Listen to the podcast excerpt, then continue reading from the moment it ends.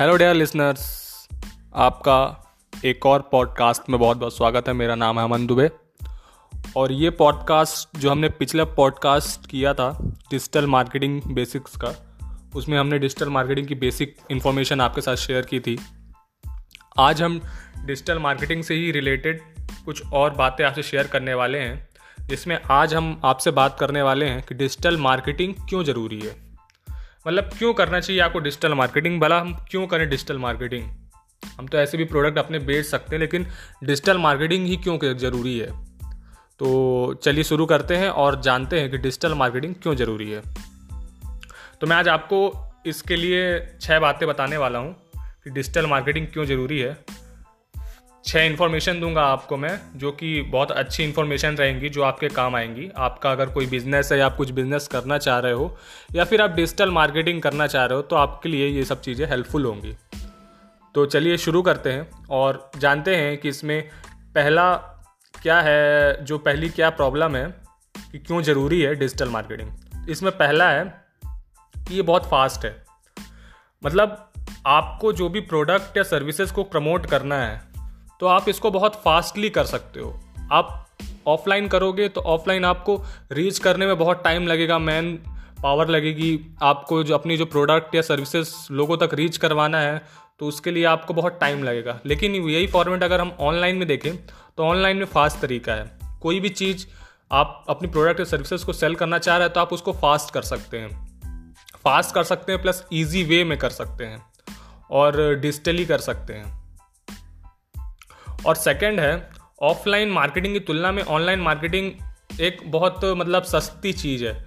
मतलब आपको चीपेस्ट चीज़ है अगर कोई मार्केटिंग तो वो है डिजिटल मार्केटिंग मतलब कि ऑनलाइन मार्केटिंग तो ऑनलाइन मार्केटिंग में आपको ये फ़ायदा होता है कि आप कुछ भी चीज़, जो भी आप प्रोडक्ट या सर्विसेज़ के एड्स चलाना चाह रहे हैं, वो आपको कम पैसों में आपके ज़्यादा अच्छे से आप कवर कर पाओगे और ज़्यादा ऑडियंस तक आप अपने एड्स को पहुँचा पाओगे। लेकिन वही अगर हम बात करें ऑफलाइन मार्केटिंग में तो ऑफलाइन मार्केटिंग में आपको कॉस्टली पड़ेगा बहुत।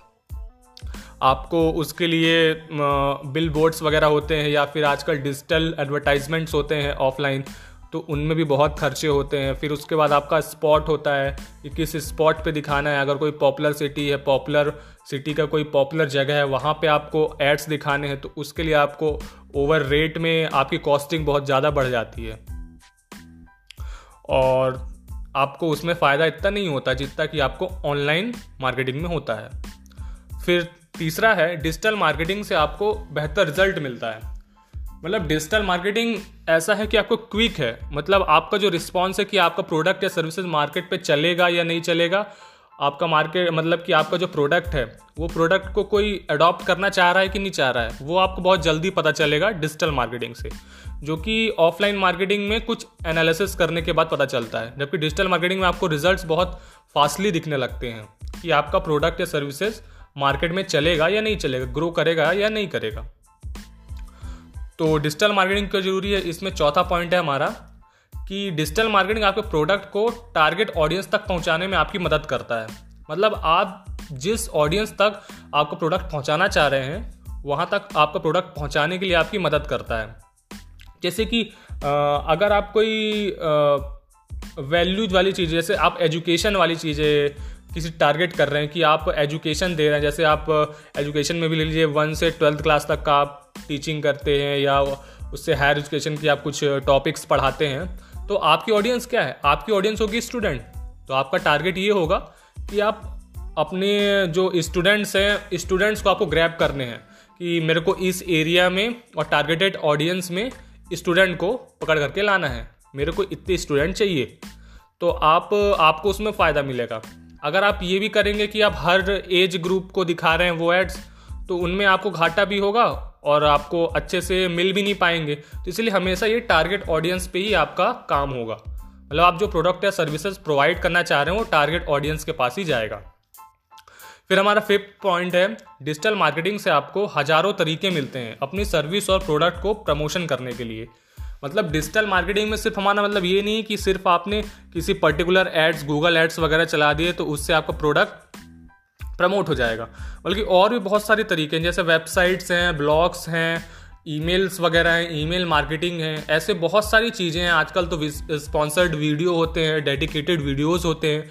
यूट्यूब पे वीडियोस आप डलवा सकते हैं आपके प्रोडक्ट को ग्रो करवाने के लिए। जैसे कि आपने बहुत सारे यूट्यूबर्स को देखा होगा, वो अपने चैनल में, अपने वीडियो के बीच में कोई सी भी ऐप का प्रमोशन कर देते हैं और उसके बारे में बता देते हैं कि वो उस प्रोडक्ट को यूज़ कर रहे हैं और आपको भी वो प्रोडक्ट यूज़ करना चाहिए। तो अगर आपको वो यूट्यूबर अच्छा लगता है तो आप वो सब चीज़ें यूज़ करना स्टार्ट कर देते हैं। तो इससे उनका भी फ़ायदा होता है और जो प्रमोट कर रहा है प्रोडक्ट जैसे अगर हम अपना प्रोडक्ट प्रमोट कर रहे हैं तो हमको भी फ़ायदा होता है कि हमारी चीज़ें कोई यूज़ कर रहा है। मतलब प्रमोशन के तरीके और बहुत सारे वाइड है। मतलब बहुत सारे तरीके आपको प्रमोशन डिजिटल मार्केटिंग में मिल जाते हैं।